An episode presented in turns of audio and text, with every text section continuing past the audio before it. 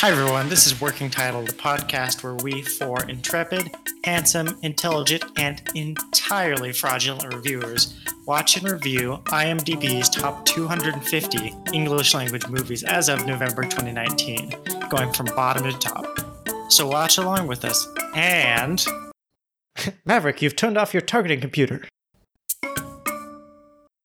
Welcome back to another week of Working Title, the podcast where we watch, review, and rank the top 250 English language movies on IMDb. Of course, as of uh, a long time ago. Um, so, uh, now you know what we do here. what the fuck am I saying? Um, how are you? Everything's fine here.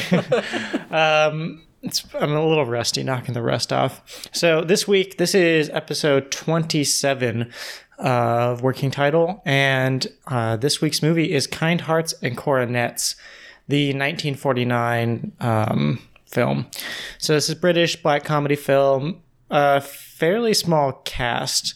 Um, featuring Dennis Price, John Greenwood, Valerie Hobson, all people that, you know, relatively prolific 50 years ago, um, but also Alec Guinness, who plays nine of the characters. um, so, directed by Robert Hamer, produced by Michael Balcon, Michael Relph, the Michael and Michael, as they're called. Um, it's a fact. You know, overall, a kind of a drama, sort of a crime movie. The gist is a, a guy who kills a, a whole bunch of people to claim his title as Duke that was kind of robbed of him. So, sort of like a Count of Monte Cristo, but slightly funnier and makes less sense. But before we get too far into it, let's introduce the reviewers here in the studio. And the prompt today is if you could recast one movie to be played every character by Alec Guinness, what movie would you pick? Uh, we'll go myself, Mike Shane, then June. So I'm Jack. And if I were to recast one movie entirely with Alec Guinness, I would do Predator. You son of a bitch. And that includes the Predator as Alec Guinness. It's in the trees. Nice. That's a good one. That's pretty good. My name's Mike, and uh, man, it's it's not gonna be as exciting, but I, I want to see him in a musical. I would- would say he should be in Hamilton. There's one man we need in order to succeed. And it's me. It's a name I haven't heard in many years.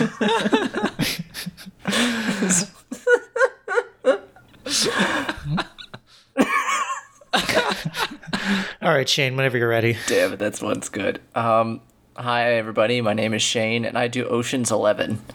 Mm. That's good. That actually would be a good movie. why is why is why is he always eating? I'm hungry. this isn't the woman you're looking for. He's a- oh man.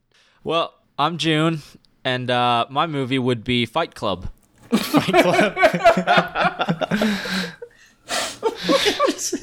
Alec Guinness punching himself in the face. It's so confusing. Instead of the alter egos being two different actors, it's just the same actor. the part where he realizes that it was his alter ego. It's just- Everybody watches like, yeah, Yeah, they're, they're, they're the same guy. Does he even pl- he even plays the female love interest? this twist sucks. now I'm just thinking about movies where everyone in the cast is played by Edward Norton. I would do uh, Kind Hearts and Coronets.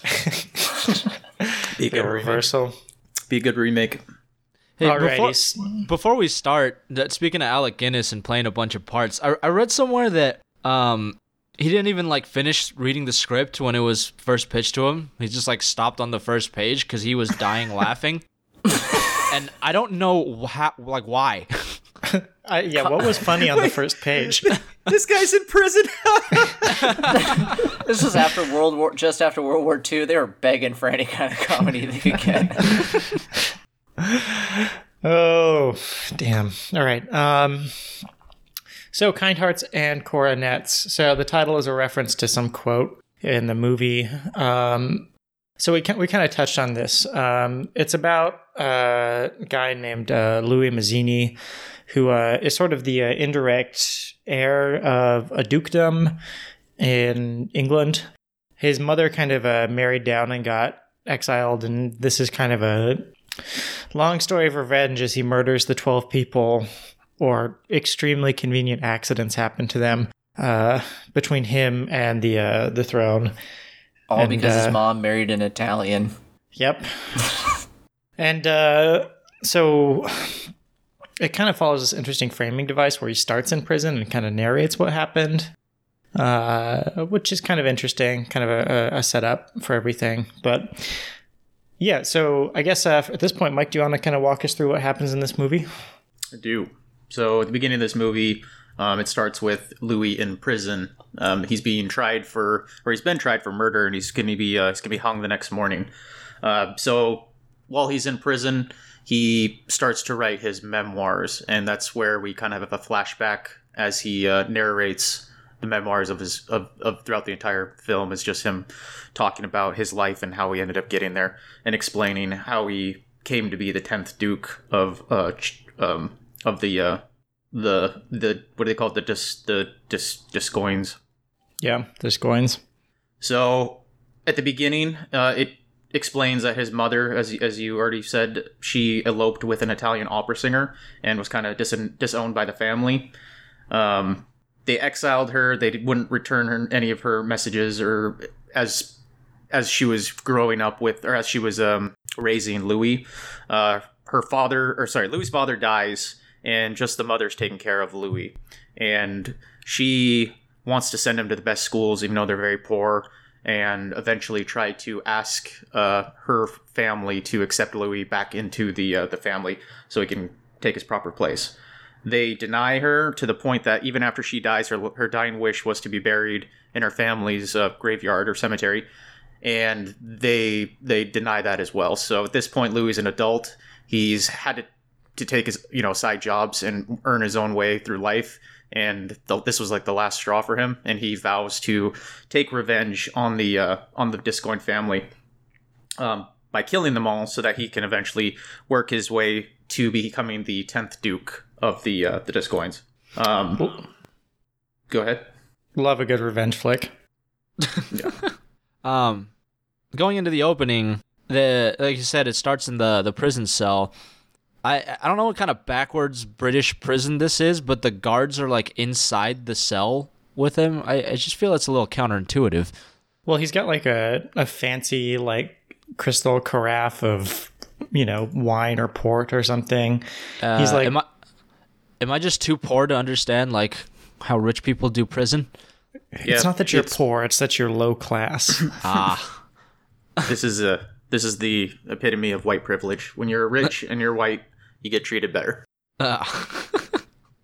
um yeah, and I I thought it was kind of an interesting framing device and at first I thought it was just kind of a amusing kind of affectation if if that makes sense like they were just kind of like we'll start with him in prison and then it'll be him telling a story but it, it does kind of matter later which was you know good bookend and um it like sets up the character of the character of his character, I guess. Um, because the was that the executioner and the the warden, I guess, talking in the opening, Yeah.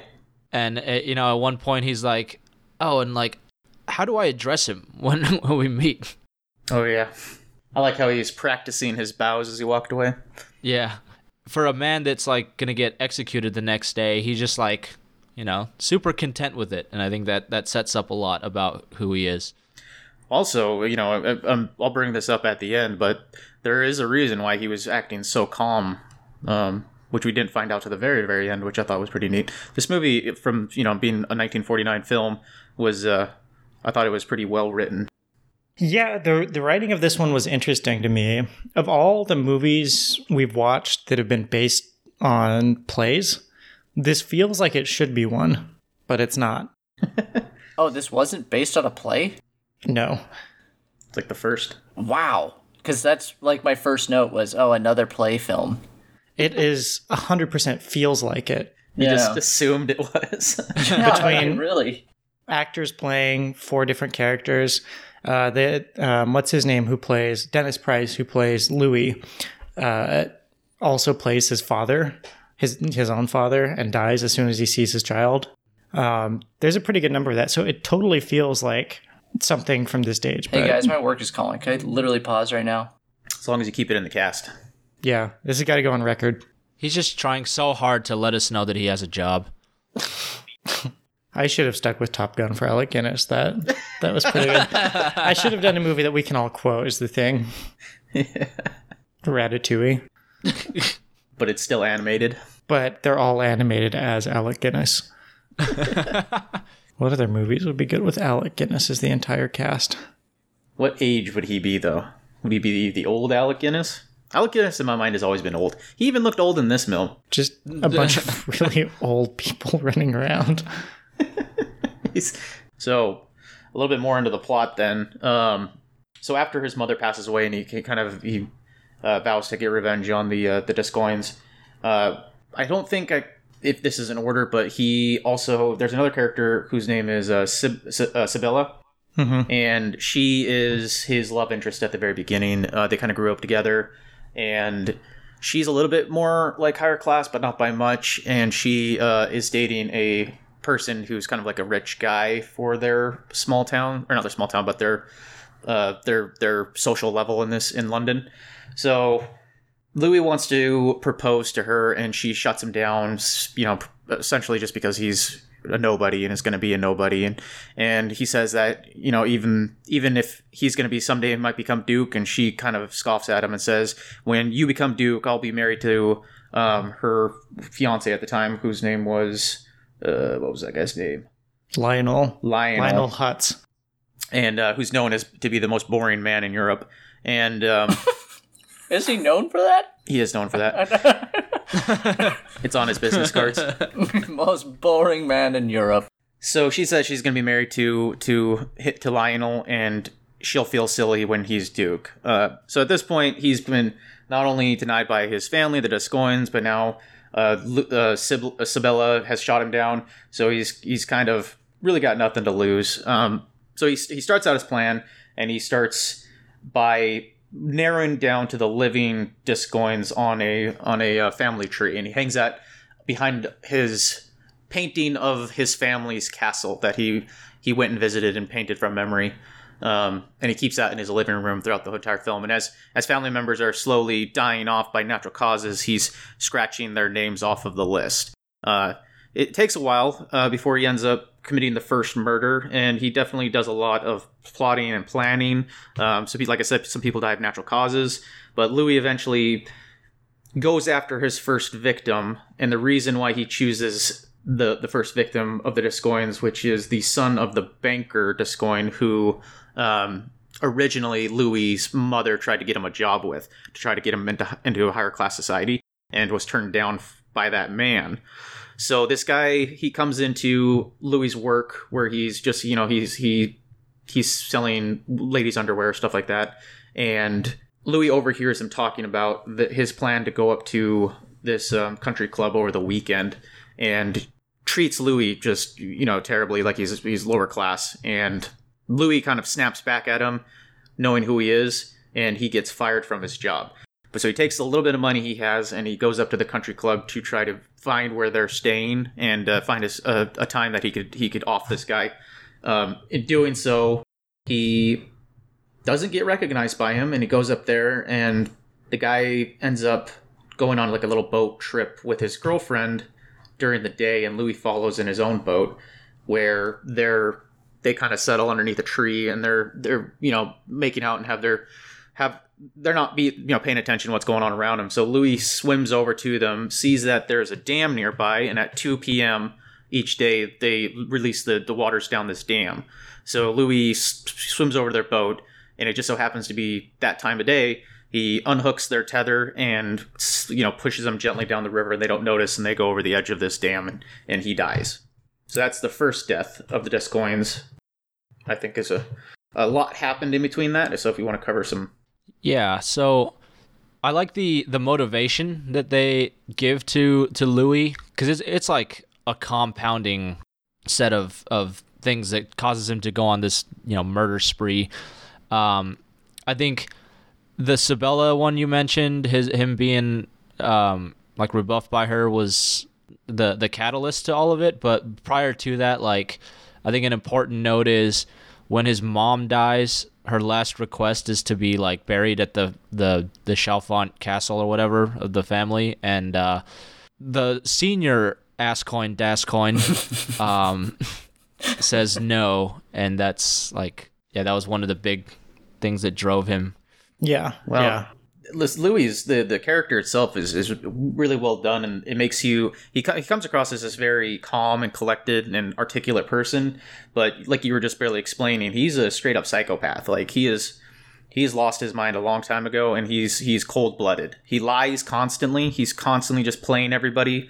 Um, really, just no conscience. He never acts regretful. Like I think he mentions like after he's like, "Well, I feel a little bit bad about this one," but he's straight Yeah. up loony. Yeah. Yeah, I, I just like that the motivation isn't to become Duke. You know, like that's just a vehicle to him avenging his mom and and or like all the people the city Right. couldn't make it. Right. Yeah. I'm glad too that when they were like, oh, one of the Ascoyne D'Ascoynes had twins, and I was like, oh Jesus, they're gonna make him kill kids, and they're like, oh, diphtheria got them. I was like, oh, oh, good. There were a few of those that were very convenient. yeah. yeah, right. Well, even the even Ascoyne D'Ascoyne Jr. was like super convenient. Like I'm real skeptical about that canoe murder. The, the Right. setup for that. So so he follows them in a boat and he kind of passes them and they don't notice him. And he jumps into the river and makes a mention that he learned to swim but has never gone underwater.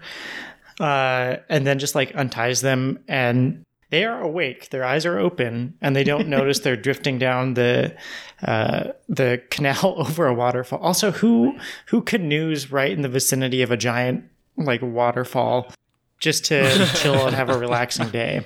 Just just to get a little sense of danger. Yeah, I mean, I, I feel like that's sort of a kind. As I talk about, it, I feel like it's kind of an absurdist comedy kind of thing. Like, yeah, it's it's just part of the humor that things are this this convenient. But it definitely had me scratching my head, like, hmm. I have a note here that when he releases the boat, you can see her, and her eyes are wide open while they're kissing. and I thought that was really weird, but I was like, she's also going to notice that they're rapidly moving down the river now. they're just too into what they're doing to notice the roaring dam as they go towards it. from a kind of technical perspective, just on a slightly different topic, the uh, there were a good number of painted backdrops, which I thought was kind of fun in a nostalgic kind of way. Um, The little model, too, of the dam and everything was fun. yeah, yeah, this they do that a few times with their models. The uh, on a, on another note of the paintings, I thought a really good shot was the kind of the intro into um, the murder sequences uh, after he, you know, writes the whole family tree on the back of the painting. Um, we get a close up shot of the painting, which transforms into the actual scene in real life of the castle. Like that can't have been easy to do back then. Yeah. Good point. I was gonna say, um, with he goes like the summer club, right? And he's all dressed like a summer dandy, and he's his plan is to befriend them, right, or get them to drink with him, and then he was gonna poison his drink, correct? That's correct. And but they were having sex too long, Yeah. so it never came to fruition. All, all day. Yeah, all day, all morning, all night, At that man's age. and he. I mean, the man was probably gonna die of like Viagra overdose or something. Well, I think everybody, well, not everybody, but a lot of the characters were supposed to be in their 20s, and I think he was one of them. Like, the. Just happened to be played by Alec Guinness. Was, I still wasn't aware that everyone was Alec Guinness yet. I think he was the first Alec Guinness character we saw, yeah. or at least aware of. Yeah, I became, But I, came, so then- I became suspicious a little bit later in the film. Yeah, Alec Guinness would have been, just to close the loop on this, Alec Guinness was 35 at the time. Wow. it shows. so then he's like, "Damn, I can't poison them." So he's like, "I followed them," and he's literally in a canoe right on their ass, on their canoe, and they're like. They wouldn't have been like, honey, is that that same guy that kept trying to like have drinks with us? And he's just like slowly canoeing behind them. Oh, that's just a product of the time. They didn't have cameras that could get wide angle shots yet. They tried to like justify that um, because when he first shows up at the country club, it's like, oh, I wonder if they'll remember me. Now, probably not. Like these people don't care about us. Mm. They don't look at the help. Yeah, I guess. Yeah, these these D'Ascoynes, they were all terrible people. So on that note, let's continue on to how more of them die. So after, I think his name was is Henry, right? So Henry's dead. Um, he was the the one that went over the waterfall with his mistress. No, that that was Ascoyne D'Ascoyne Jr. Okay, sorry. Yeah. Ascoin, Dascoin, Dascoin of Dascoin. We're getting Henry next. So Ascoyne D'Ascoyne Jr. is dead, and Ascoyne D'Ascoyne Sr. ends up offering a job to Louis because he remembers uh, the mother who originally um, sent in the, the application to get him a job at the bank. And now that his son's dead, he's kind of looking at life a little bit differently, and he brings on Louis as a. Um, uh, I think he just starts at like the very bottom of this firm. I think he's a. Uh, It's like a secretary. not yeah, I don't think he's a secretary yet. Anyway, it doesn't matter. He ends up working at this bank for the senior D'Ascoyne, and during this time, he uh, starts to look for his next target. Right. So he writes the way he got that job. By the way, it wasn't because of the mother. He, he wrote a letter of condolence to the father, and the father remembered, and that's how he got the job. Anyways, so he gets his own he gets his own bachelor flat in in London because he's making a little bit more money now, and um, he starts to kind of have an affair with with Sybil with, with um, Sibella. She's now married and she's coming over to his flat and they're they're hooking up on the down low, um, which is important for the character because Louis he's like oh I, it's wrong and then she's like yeah but aren't you like don't you like this and he's like yeah I am into this so he he ends up doing this even though he claims to be such a good guy. Uh, next he targets he targets Louis targets Henry, which is the the next youngest uh, of the sons, and uh, this guy is he's an amateur photographer and he lives kind of out in the country with uh, his wife Edith. Uh, so Louis goes out there pretending also to be into photography and finds Henry coming out of like the pub where Henry approaches him and, and is interested in his camera and they they start hanging out and becoming friends during this, Henry reveals that he's drinking secretly and he can't let his wife know because they're they both are supposed to be um, uh, abstaining from alcohol. Like she she thinks it's a, a bad habit, and he keeps his uh, secret alcohol in his dark room out in the shed. So his wife Edith, she's this beautiful woman, and Louis kind of is attracted to her and makes friends with her by telling her the truth, and that kind of wins her over to his side. And so he continues to kind of befriend Edith as well as Henry, where Henry is really just kind of into into drinking and his photography more than really paying attention to Edith. But I wouldn't say they had like a bad marriage. So while Louis is is kind of playing the part of being the friends with them, he comes up with a way to off Henry by putting um, petrol into his his lamp inside of his uh, dark room, so that when he tries to light it, it'll it essentially start a fire and kill Henry, and then they could probably blame it on his drinking or whatever.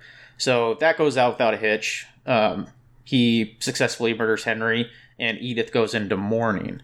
Um, at this point, Henry decides that he's going to pursue Edith, or sorry, Louis decides that he's going to pursue Edith, and but he's going to wait a little bit for the uh, the proper amount of time for her to to mourn Henry's death.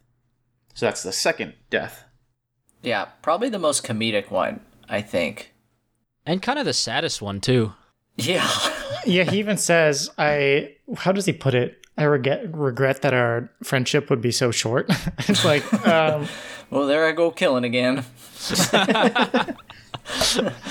is um it was cool because I, I think uh after he has put into play the whole um petrol thing, he's having lunch or something with Edith and they're talking about Henry and Edith mentions like that he has no like political aspirations for the dukedom. Like all he wants to do is enter some photography contest or some shit.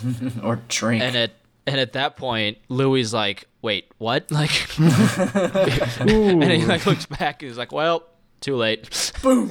I spit my drink out when that happened. They're like having tea and talking. You just hear boom in the background. and they just keep talking. And there's and then it keeps whenever it goes to when they're having the conversation. It, whenever it's looking at her, you can just see like smoke coming over the fence Yeah. behind her. I just pictured him like the Muppets, like he has his hair's all black and charcoal as he's like drinking. Just Beaker. oh man, Muppet Treasure Island. That's who Alec Guinness needs to play everyone in.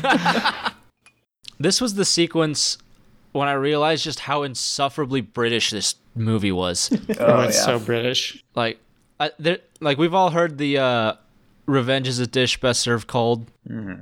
At, Oh, at how one did point, he phrase that? So he reiterates this line. He's like, "Revenge is the dish which people of taste prefer to eat cold." like, God damn it! This movie has the stiffest upper lip I've seen. And I think it loses a lot of comedy because of it. Because you're like, maybe that's a funny phrase he just said, but I'm a little lost in translation here. Yeah, to be honest, a lot of sort of the coolness and calculatingness of Louis went a little too far for me, and it felt more detached, almost. Well, I'm, I'm curious. Yeah. Like, why didn't anybody like every single time he killed uh, Gascoigne, there was there was no investigation. Everybody just chalked it up to either an accident or natural causes. Like an exploding darkroom is probably something that needs an investigation. You know, of these, that honestly is, Probably the most likely. yeah, it's the most plausible. Well, it's not like he's Yeah. making heroin or not, not heroin. It's not like he's making meth out there. You know what I mean? That would have been funnier. film film is very flammable, right? Uh, And, yeah, that's uh, true. That's true. Presumably, there are all kinds of chemicals in a dark room. Okay, I'll give you that one. So, well, it's a bit of a stretch. It's a little more plausible than The boat going over the waterfall. the boat going over the waterfall, or I don't want to skip ahead. Yeah, we'll get to the some implausible ones later, but And everyone's just so comfortable with this rando that keeps showing up. And then Nobody- he's like, well, don't you know that I actually am a Gascoigne and I was cut out of my inheritance? Boom! Yeah, it's, that's suspicious. That's so weird. Do any of them talk to each other? Yeah. And then Henry dies, and she's still just like, oh, you know, some long lost Gascoigne shows up, Henry dies. You know, these things happen. is what it is.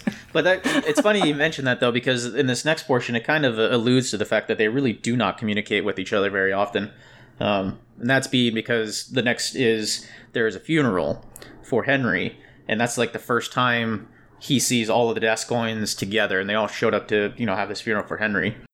That scene was so great because it one by one pans. They're all seated in a row, and they pan from one to the next, and he does a little like description of each of them, and they're all Alec Guinness.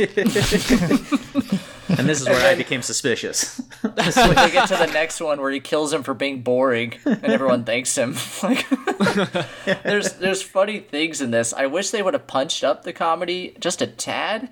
Like This was I, British I don't need it. Yeah, it's very dry British comedy. yeah. But it, has he told Sibella yet that he's been, you know, killing his way to the top yet? No, Because not I have an issue with his relationship with Sibella. I get why he wants to like string her along and torture her, but then he starts to just give away all his. He's he's so calculated with everyone, and then Sibella, he's like, "Well, here's the keys to my jail. Like, go ahead and just destroy everything." He's getting it on the side from Sabella, and that's about it. Yeah, but it kind of paints how this whole thing is gonna fall apart So- instead of being like, "Ooh, I think we'll kind of do a quick jump and get do a bunch of deaths real quick because it kind of happens in quick succession now. And then we'll get to the, the Sabella. Sabella is going to be really important for this next portion after we get through these deaths. I got some notes for the next murder. Okay. Well, I'll, I'll just lay these these ones out quickly, and then you can jump back to whatever you want to talk about, just because we still got a lot of plot to cover here. So after the funeral, Louis decides that he his next target's going to be the the the priest, the Reverend Lord Henry Gascoigne. Um, so Louis disguises himself as an angelic bishop and uh, meets with Henry, who um, asks him to have dinner with him. During the dinner, Henry pulls out the poison that he originally was going to use on the Gascoigne Junior, or sorry, yeah, Junior, and uh, he poisons uh, the Reverend's, or sorry, yeah, the Reverend's wine, who he's known for having heart disease. But his doctor tells him not to drink so much, and so they, they chalk up that death to a heart attack. Um, after that, the next Gascoigne is the is the um, Agatha Gascoigne, and she is a she is she is also Alec, which I did not know. I just thought she was a really ugly woman. But she is a w- women rights activist, and she she's flying in a hot air balloon above London, dropping pamphlets.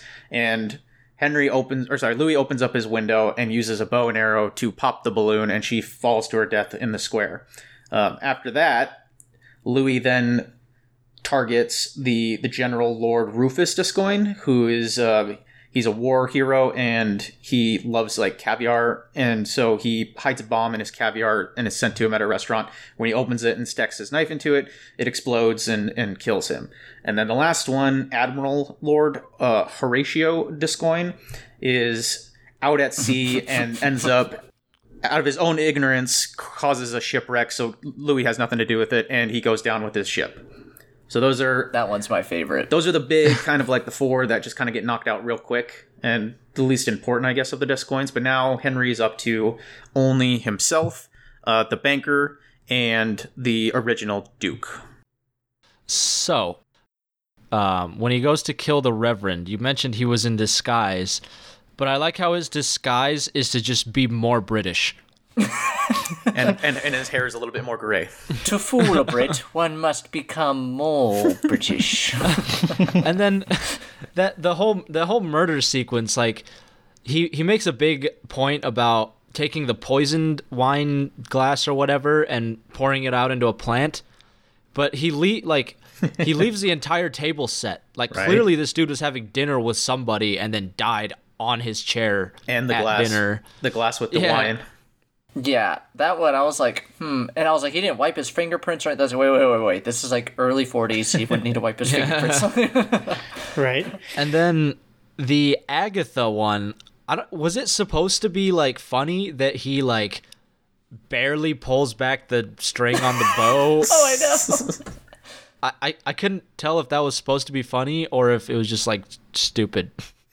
That's kind of the thing with this movie is the humor is so dry you don't know if it's like Was that an a joke? intentional joke or if they're it- it's just like Product a, of the time. maybe type he was thing. just trying Yeah. to actually not fire a, a arrow through a studio set so he just kind of like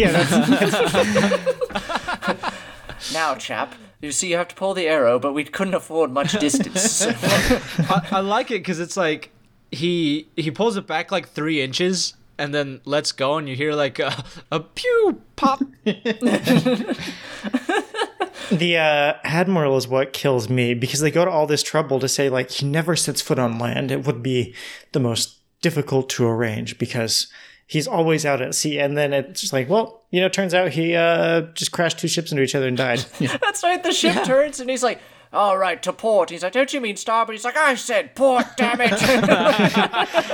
then these two model ships kind of bump into each other. And then it just narrates the two ships sunk almost immediately. and he's like, "Everyone lived, but he refused to leave his ship." As he's like saluting as they're sinking. like it, it's so blatant that it's it must be a joke. And even so, he kind of becomes well acquainted with uh, Ascoyne D'Ascoyne, first of his name, um, who even says like. You'd think there was some kind of curse on the As- D'Ascoyne family. They're all dropping like flies. like these people are real slow on the uptake. It's like you almost got it, man. It's like it's almost as if we're methodically disappearing in order of succession. you know most um, serial killers leave calling cards his is just the, just this blood trail of D'Ascoyne's where he doesn't clean up the, the glass right? He wants to get caught. Don't they say that about serial killers? They want to deep down get caught? I mean, yes, I they say that. Um, it wasn't supposed to be a serious conversation that was just a joke that didn't hit we can move on don't worry I'll allow it. no, no, I want to talk about this some more. I don't. I'm just kidding. I mean, I've killed a lot. I don't want to get caught. it's just any detective showing up would be like, mm-hmm. So you, he met someone that day, and then he died the same day. and you're, Okay. and this guy met the same guy the next day and also died the next day i don't see anything wrong here And said guy happens to be a distant successor to you're the saying he's been estranged from the family that sounds like motive right So let me get this straight. Your husband blew up while making photographs, and now the man you met on the same day as your husband's death is courting you for marriage. and you're you're a rich duchy. Well, we may never solve this mystery. Things happen. Like Jesus Christ. And even he goes to Ascoyne, D'Ascoyne, and he's like, you know, they're dropping like flies. Like, you might very well be Duke pretty soon. He's like, really? And he's like, "Let me pull out this. Let me show you your family's heritage." And then he pulls it out, and he's like showing it to him. He's like, "Look, you're right here." the same poster that he's crossing names off of behind his his painting. The, the nobody also puts together the fact that he has a picture of the family's castle in his living room, like above his fireplace, as a centerpiece of his his living room. It's like, Well, that none of them live long enough to make it over to his house. That's true. They all die the same day they meet him. He doesn't waste any time. yeah, but even the ladies, like you know, like Edith goes over there at one point. Why didn't she be like, "Why is our family's castle on your wall?" Well, I think at that point it is known that he's a distant D'Ascoyne. Yeah, he did tell her. Like his secret is not that he's a D'Ascoyne. I guess with how much suspicion there should be, I don't need to grasp at straws. I think it'd be very obvious that this person's up to something. It's very convenient that the Ascoyne D'Ascoynes are trusting people. You know he's a distant relative though because he looks nothing like Alec Guinness. the, the bloodline is not true. The, the way that time flows in this movie, too, it just feels like these are happening like within weeks of each other. Mm-hmm. yeah, Within minutes of each other. seriously. I decided to give her the, the proper amount of time to grieve. The next day, he's over there hitting on her. I, I thought it was in the same scene. He's like, oh, right, that's enough time. okay, grieve. Tick, tick, tick, tick, tick. Are we all done?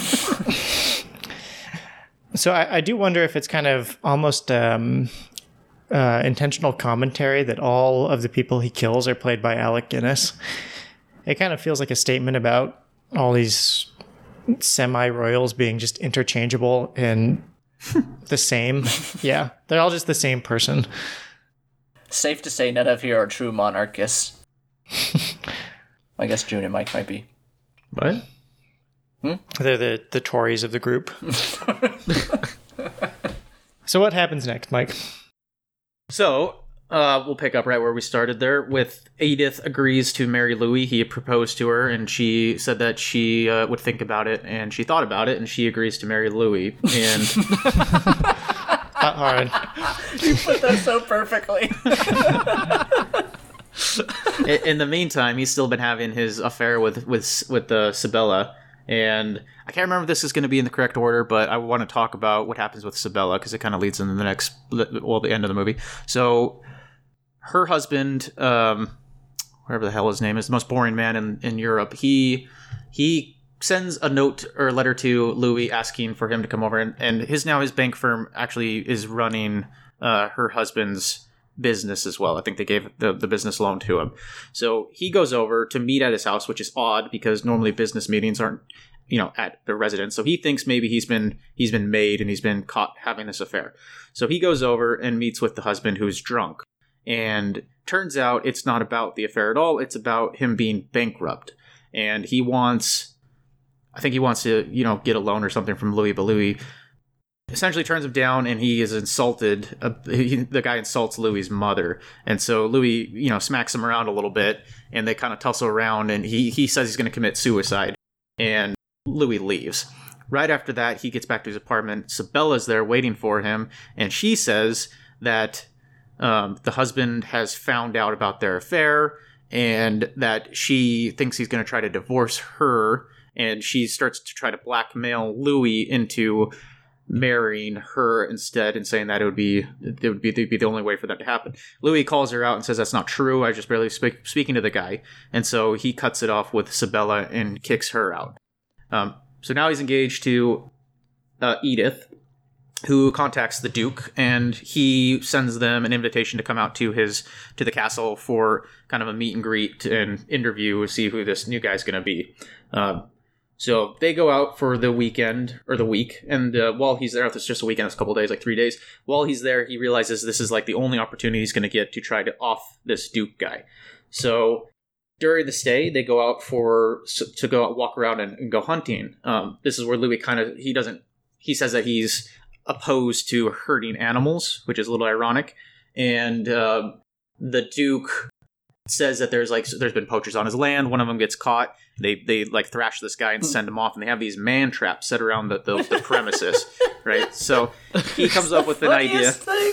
He comes up with with the plan to use a man trap to catch the Duke in it.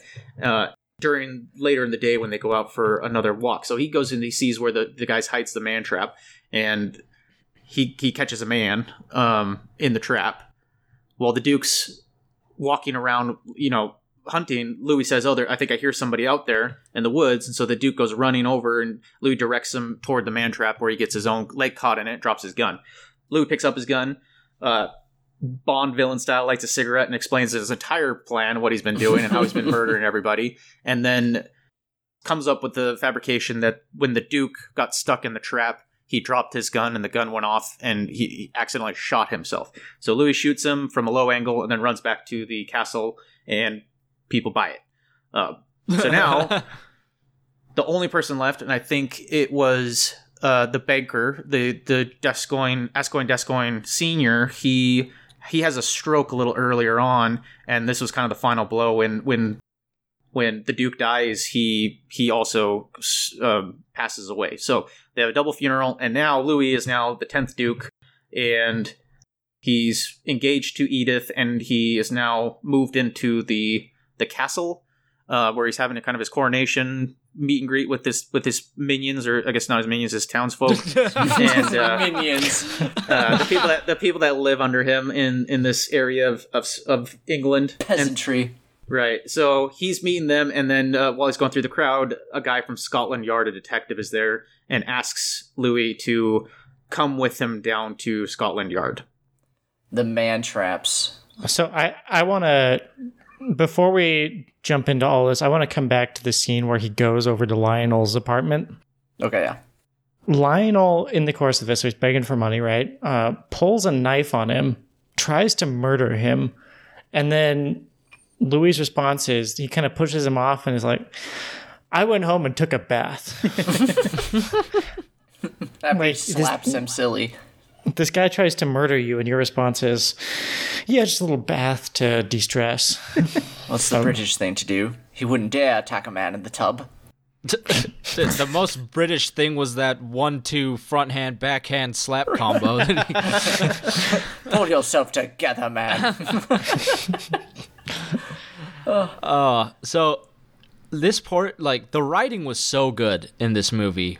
When he's invited to, uh, well, actually, let me back up. When he has the uh, conversation with Sibella, she's more, you know, b- b- even more attracted to him now as he's slowly becoming, you know, closer to becoming the Duke. And uh, at one point, she's like, "Yeah, I, you know," jokingly, she's like, "I would have guessed you murdered them all." And he spits out his drink, and it like zooms in on her face, like she's like suspicious, and you know that that will have some play later. Um, but what I liked about the writing was when Lionel invites him over, uh, he says it, it was over a, a a matter of some delicacy, and he he mentions when people say that it's never delicate. Yeah, There's always some good. There's a lot of uh, good kind of quips like that at, at the start when he's reminiscing about his school days and uh, rattles off the sixth commandment, "Thou shalt not kill." Yeah. He kind of uses back. In those days, I never had any trouble with the sixth commandment. And then at, later on, um, when the Scotland Yard guy shows up, he's like, you know, come with me. It's it's it's over a matter of some delicacy. right. so it, it kicks back to that. Um, yeah, a lot of a lot of really good, a lot of really good writing in this. It's pretty sharp. Very witty. Um, oh, so the hunting. Yes, let us talk about this gem. man traps. Jenkins, did you set the man traps? He's like, well, of course, sir. And I was like, man traps? Did he really say? And then they pan over to a guy that's like, ah, my foot. And he's like stuck in a trap. And he's like, we've got the hooligan. And this, these are like enormous bear trap type things with like the the metal jaws that He's trapping people in his woods. It's the most like rich person thing I've ever heard. they heard. have this conversation about like, well, man traps are illegal, aren't they? Yeah, but you know, if he confesses to poaching, which he'll have to do to report the man trap, that's six months in prison. But if he just you know leaves, then he's in bed for a few days. You just shattered his his. You set a trap for a man in the woods and then beat him with a stick, He thrashed him. thrashed him. No, that's a, man traps. You, gotta- you gotta keep in mind, they, they, there's no bears in England, so when they found those man traps, they, they had to come up with some way to utilize them, right? It's so cor- it's so cordial too when he when he finds the guy. He's like, "My assistant will thrash you now." All right, that's enough. You thought you could outwit me, how did you? Speaking of outwitting, what a what a plan on Louis's part. Because what if he's like, yeah, I, I heard a noise over there. What if he just missed the trap? He's like, no, no, no, no, no, no, no. No, no, come it was, back, it was come back. It was back over there. I hear another noise, slight, slightly to the left.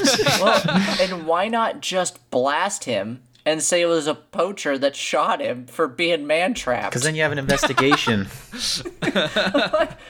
This man has been setting traps for poor people.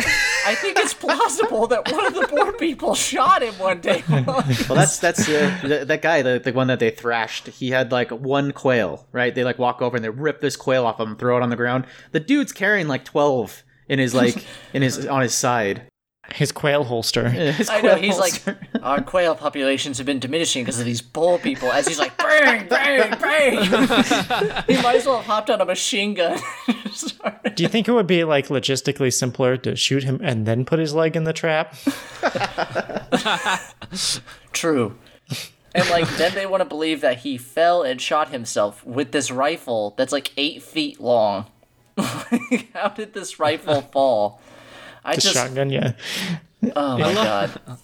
I love the conveniency of some of the the deaths too. I think it's I think it adds to the comedy in a way. Um, we already mentioned the uh, the admiral, but Ascoyne D'Ascoyne just dies from shock yeah. after he finds out he's the duke now. Yeah. And they carry his coffin at the same funeral. It's just two coffins. in a row. Those D'Ascoynes, they know how to save money. why, why have two funerals? Well, I think even the way they got their dukedom was like frivolous as well, wasn't it? It was like for renders for services rendered by the Duchess, like to the king. I think Yeah, it was a quip. 'cause Wall, it was like wall, wall in exile. yeah, yeah, for services rendered. I like, what? Is that all it takes? Well, there is a there's a website you can go to and you can buy a duke title for yourself. From Sealand, not from England. I don't know. England's probably hurting a little bit right now. They didn't have the internet when this movie uh, came out. sorry, I forgot. Mike. I, I know that seems like a giant plot hole in 2021. Why not just go online and buy a dukedom on Yeah. Amazon? they couldn't have the internet. All the man trap locations would be revealed. Yeah, but uh, yeah, just small point of trivia that there was no internet in the time of this movie. I think it's uh important to mention that that Louis also, um, after the uh, D'Ascoyne Das- Ascoyne D'Ascoyne Senior died, he um, inherited the the bank or the the bank. Yeah. So Louis also is running the bank as well. So he's really he's really done well with this family in a like a legitimate sense. Like if he had just been with the banker and not worried about killing everybody, he'd be doing just fine. Yeah, He wouldn't he'd be Duke, but he'd also not be tried for murder. true. Well, the well, the irony is, is what he's tried for murder for is Right. well. Well, Continue on, Mike. Sounds Well, like a segue to me. oh damn. Oh no, we'll, we'll back the Nope. segue up. too late too late we're moving on so after after we can go back to it later after uh after after the final duke dies and he is now duke and taken down to scotland yard um he turns out that he's being investigated for murder but not for murdering the the Ascoyne D'Ascoynes uh he's being tried for lionel's death who they found with a dagger stuck in his heart on the october the 13th so he's in jail. Now we know why he's there. And um, he goes to trial, and Sibella shows up as a witness and claims falsely that uh, Lionel was going to seek a divorce, just like she was trying to trick Louis. And it was because Louis was having this um, affair with her. So Louis is convicted for the murder and um, is sent to be hung. And this is where the, the very kind of it's almost at the beginning of the film now. Um, one last meeting with Sibella while he's in jail. They kind of they're they're hinting at the possibility that there might be a suicide note. And if there was a suicide note, that means Louis could get off of, from the murder. And in that case, in exchange for the suicide note, Sibella kind of hints toward Louis killing Edith. So then Louis can then marry Sibella, and then she can be the Duke, the Duchess. Um, so Louis agrees, and she leaves. And this is where the beginning of the film starts with him sitting in his jail cell writing his memoirs. And at this point, it's already been all night, and he assumes that Sibella is not coming with the letter, and he has accepted his death. And this is where at the very beginning I was saying, they kept saying at the beginning, wow, you've never seen somebody so calm before being hung. I think that uh, now it makes sense because he thought he was going to get off. He thought this letter was going to show up at any time and that he'd be set free. So, you know, go ahead. Maybe, but he wrote a fucking confession book. So yeah, that's the Yeah. other thing. So he finishes his memoirs in the morning, and the, the the hangman shows up, and and they he starts to read a poem. And while he's reading the poem to Louis, uh, the guard runs in, saying that a phone call was made and sub- and they received a letter, uh, a suicide note. So Louis is free to go. He turns and he walks out of the cell and he leaves the prison where he is met by a crowd of people. And in the courtyard is Edith in a carriage, and then on the opposite side of the courtyard is Sibella in a carriage. And this is where he kind of has to make a choice of who he's going to go with. And uh, he decides that either one of them is probably going to be a bad choice. Um, and then the, the very finale, uh, this reporter walks up to him, says that he wants to public or pub, pub, publish his memoirs, and Louis realizes that he left his memoirs, which has full confessions of all the murders, back in the jail cell. And then we have ending ending credits. so can he not just like knock on the door and say, "Hey, I left something in the cell"? Right? I would like to collect my things. I seem to have forgotten them. Even Like, that- even more than that, how the fuck do you leave that behind? yeah, like that'd be the first thing. Like, ooh, grab that up, Here, throw this in a fire. right? Now, now he's gonna have to kill everyone in the prison to become the warden. And to get his memoirs back. I also put a note here. I was like, did they really just confess everything in front of a guard? Like the guard just Yeah, sitting like- there, and she's like, "Well, you know, it'd be a shame if she died." And a confession note showed up, and the guard's like, "Doo doo doo doo doo doo doo." doo." they they are very plain with everything that's happened. But yeah, their their coded language is so transparent. Where she's like, "It sure would be a miracle if his suicide note showed up." And he's like, "It would be a miracle, but miracles can happen." The guard's like, "All right, all right, time's up." It would seem one miracle is dependent on the other miracle. and like you're watching this, and you're like, I don't know if Sibella understands what she's doing because. Why wouldn't he just kill her when he gets out? And he's like, I'll take care of her after this. I could always just not follow through. Like, and says, "Oh, turns out she was, you know, withholding the suicide note. In what trial is anyone going to believe her? But whatever." But then also, like the suicide note is already given, so he's already cleared of those that murder. Yeah. yeah, And he then- doesn't need to He do doesn't anything need for he doesn't her. need her at all. Yeah, she doesn't. She has no cards in her hand anymore. Well, he does say, I, I think in one of his in his uh, back and forth in his brain, he says that he could just he, he just might kill Sibella. He's like, I could, could kill Edith, or I could just kill Sibella. I'll decide later. Maybe after lunch. He's really gone into killing. Another thing, did it, did that magazine sound like like a, a porn mag to you guys? The name of the magazine? Titbits. Titbits. Oh, yeah. Titbits magazines. I was like, wait a minute, That's a real magazine. is it?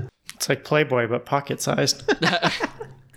Yeah, fun fun trivia Titbits from all the interesting books, periodicals, and newspapers of the world. Wow. Founded in 1881. Ah, makes so sense. I, yeah. I, I want to come back to this, um, uh, the trial, Trial, right? Yes. Because this was the kangarooist of courts.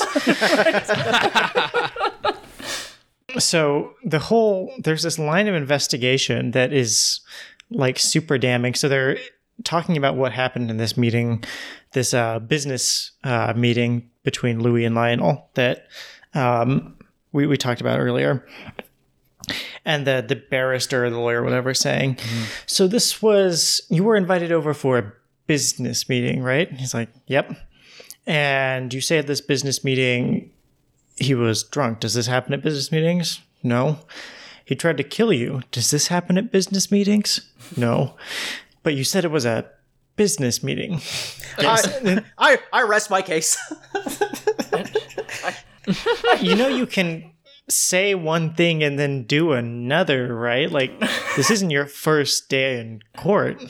well, What- you know, whatever. You know, it was completely hearsay. I mean, it got tried on having zero evidence. Like they're like, it's suspicious, and it makes sense that you would kill him, and that's our only evidence. Yeah, and the the evidence that it wasn't a suicide is well, if it was, he would have left a note. Nobody commits suicide without leaving a note. No one drunkenly commits suicide when they're broke. After talking to the man that was sleeping with their wife. and also lending them money. Yeah, yeah, right.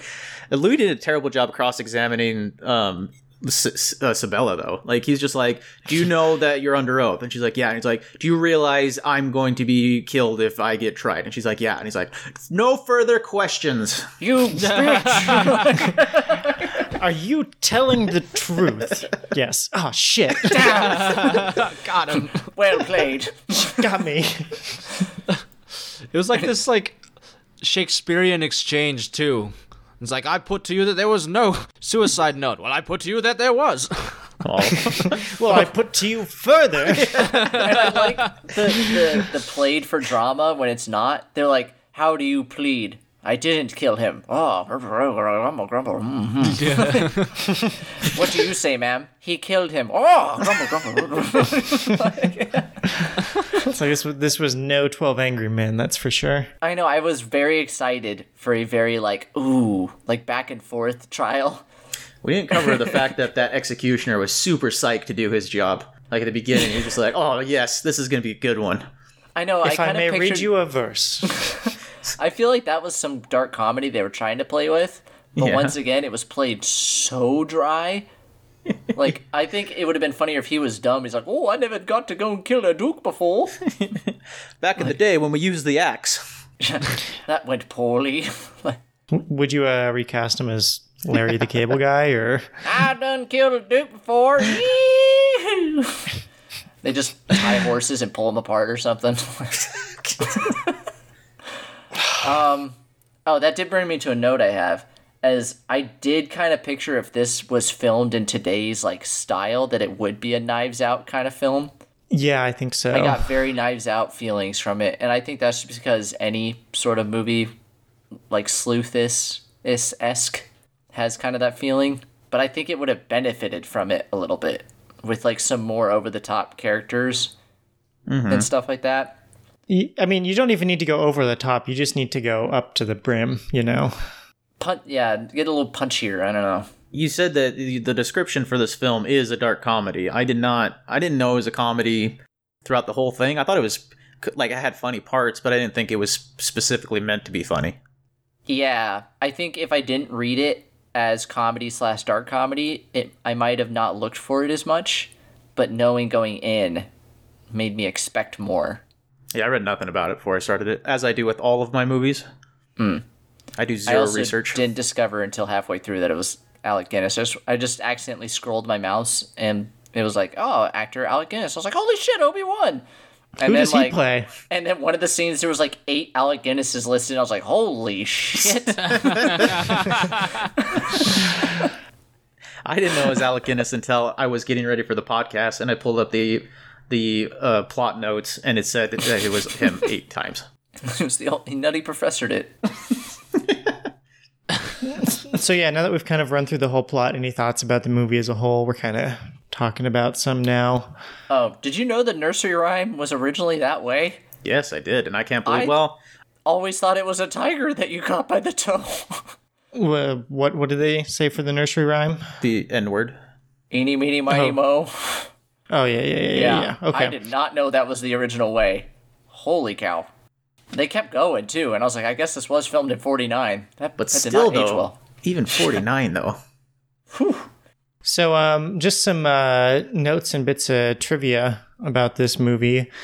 So, apparently, Alec Guinness was originally offered only four roles and insisted on taking eight. Yeah, I'll I'll do the four roles and then double it. Final offer. so in the scene where the uh, admiral goes down, this this is actually just a gold mine. I'm reading through trivia about it. Um, so you know how he like sinks with the ship, like he is glued to the ship. Well, I guess they did wire him to the set, and then forgot they lowered him in. Oh Christ! so some t- tech had to dive in and cut the wires. Alec! Alec Guinness was really good about really good at holding his breath. it was a point of pride. That's a point of pride. I can hold my I can hold my breath for like two minutes. They tried to kill Alec Guinness in a comedy. Oh man. Uh, apparently there was some hullabaloo about the stunt where he goes down with the balloon too. Um, and I guess they didn't. Uh, um, He actually went down with the balloon. so they asked if he was he was well insured, and they said he wasn't. And they put him in with the, a Belgian balloonist. And uh, I guess Guinness refused to get in the balloon, so it was the. Uh, yeah, he, so he he didn't want to be in the balloon while they they shot down the balloon for the stunt. So they put some stunt double in, and a wind blew the balloon off course, and they found him 50 miles away. See, Mr. Guinness, we got a Belgian balloonist. He's going to fly it. I won't dare get in there. Not with a Belgian.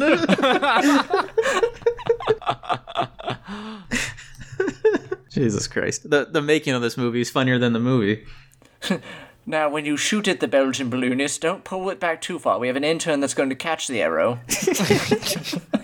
we don't have the insurance for a full shoot, so Oh, oh, we didn't go over the fact that when he was trying to figure out how to kill the admiral, he was coming up with ideas, and he's looking at a blueprint of a torpedo on the floor of his apartment. I don't, it's not even a very elaborate blueprint. He's just looking at a torpedo on the floor and thinking, if only I could find a way to sink a ship. It's just a crayon drawing. He knows how to make a bomb that he could send in the mail, but and by the way, a hell of a bomb. He fit it in a caviar can, and it it, it disintegrated the guy. And Scotland Yard just let it let it go. Like, ah, you know, things happen. Uh, Russian caviar explodes now and then. also, there would be of so all of these. That is the one with pretty clear collateral damage. He totally blew away the guy having dinner with the general. yeah. Let's And just no- say World War One started over a Duke getting shot. What about like a Duke getting blown up by caviar? Oh, yeah, would they consider that like a Russian assassination? I just think that one had some wide-reaching implications. Oh. So I guess as far as this movie did, um, it was a. Uh, oh yeah, so that nursery rhyme was uh, updated for the U.S. audience, uh, using the word sailor as a really? replacement. Yeah. Um, so it was okay in England to say that, but not in America. So this was also kind of in the era where there were some really strict uh, rules about what could air in a movie. Apparently, this one also got into some trouble uh, because the the film code of the time, you know, uh, it had to show that crime didn't pay, if that makes sense. in the same way, like you couldn't air someone being killed, um, which might retrospectively explain the killing. But yeah, so it, it's certainly well regarded, and I think um, on Rotten Tomatoes, it may have a hundred percent. Jesus. Granted, Rotten Tomatoes for movies that came out well before Rotten Tomatoes is kind of a strange metric, but it's made all kinds of like top hundred movies of all time films. Um, yeah, and as far as the budget, I don't even know if there are. Did they have to pay Alec Guinness for each role? Did he take a eight salaries? Is that why he insisted on eight roles? Package deal, eight for the price of six. I wonder if the casting director like didn't know, and Alec came in and like went for Henry, and then he just went back outside and came back in for another role for Agatha. And like, Jesus, Alec, okay. Fine, have them all. We've cast half of them, but you can have the rest. so I also don't have a great number on how much it cost, but it brought in $145,000 worldwide, which is pretty good because this is one of the earlier movies we've seen. True. Um, but yeah, with that said, um, time for the biggest part of the show, the the one where we kind of put our money where our mouth is. How do we rank it among the movies we've seen? So this is the 27th movie we've rated. Uh, we'll go in uh, reverse order. Um, June, where do you put this one? Oh shit, I wasn't planning to go first. Um, Well, I wasn't either. well, using the metric that Ratatouille is average, this was this was above average. I'm gonna put it at number ten between Blood Diamond and Ratatouille. I thought Ratatouille was the the line between, uh, like what separated the good from the rest. We all have our different metric for what Ratatouille represents. Ratatouille is the median film of, of our time. No, Ratatouille is the best of the rest. it's the very best of the movies that aren't great. I'm, I'm looking at it, and I uh, pretty much every movie uh, above Ratatouille, I, I think I enjoyed just a little more than this. Uh, not to say this was bad by any means. This is a great movie, um, but I'm, I'm going to stick it at number ten. Okay. Pretty high up. Shane, Oof. So when I first explain what Ratatouille means to you. Okay, so Ratatouille represents. I think I have it at number ten here. So Ratatouille, yeah, is the best of the rest. Uh, for an average film, I think I have Rope being the median here. Now it would be Sin City. Okay, well, on a scale of one to Sin City, I. um, it's gonna be pretty high for me. I enjoyed it, every bit of it. Um, I wanted to rank it a lot higher, but now that I'm looking at what I have high, there's no way. So I'm gonna put it just above Fiddler on the Roof at nine, under Blood Diamond, because I Uh, Mike, where, yeah. where do you put it, Mike?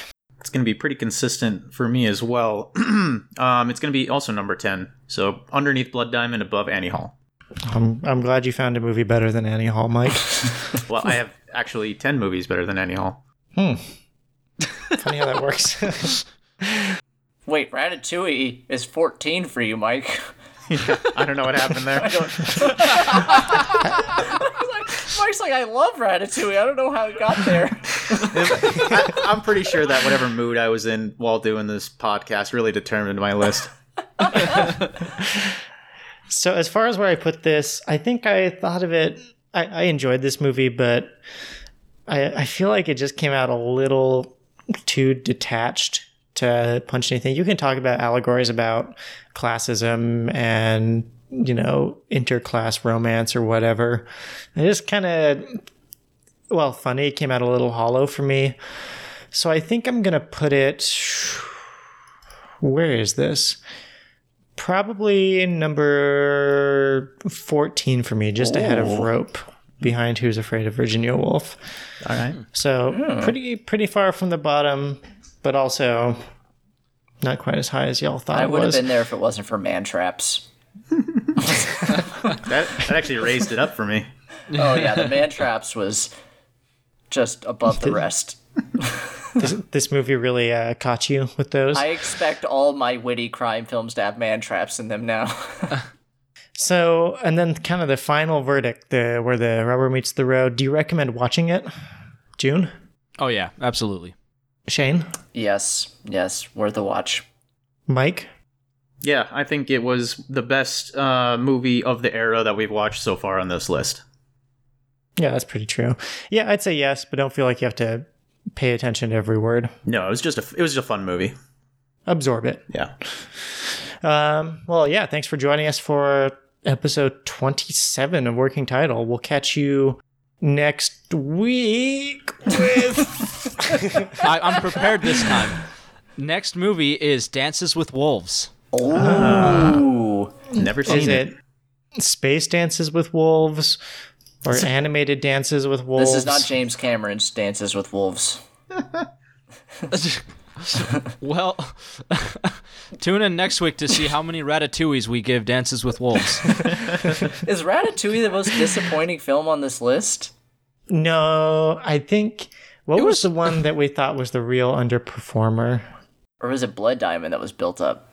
No, it was Nightmare Before Christmas. Yeah, that was Oh. our biggest underperformer. Yeah. And I, I think Sleuth is still our, our dark horse. Like, that was, I think, the movie that no one expected anything from that we all really liked. I don't know. Still- I don't really expect much from Dances with Wolves. I don't see how wolves dance, but Ooh. oh, I'm cutting that. yeah. All right, That was just low, Alright. that was just low hanging fruit. Yeah, try, man.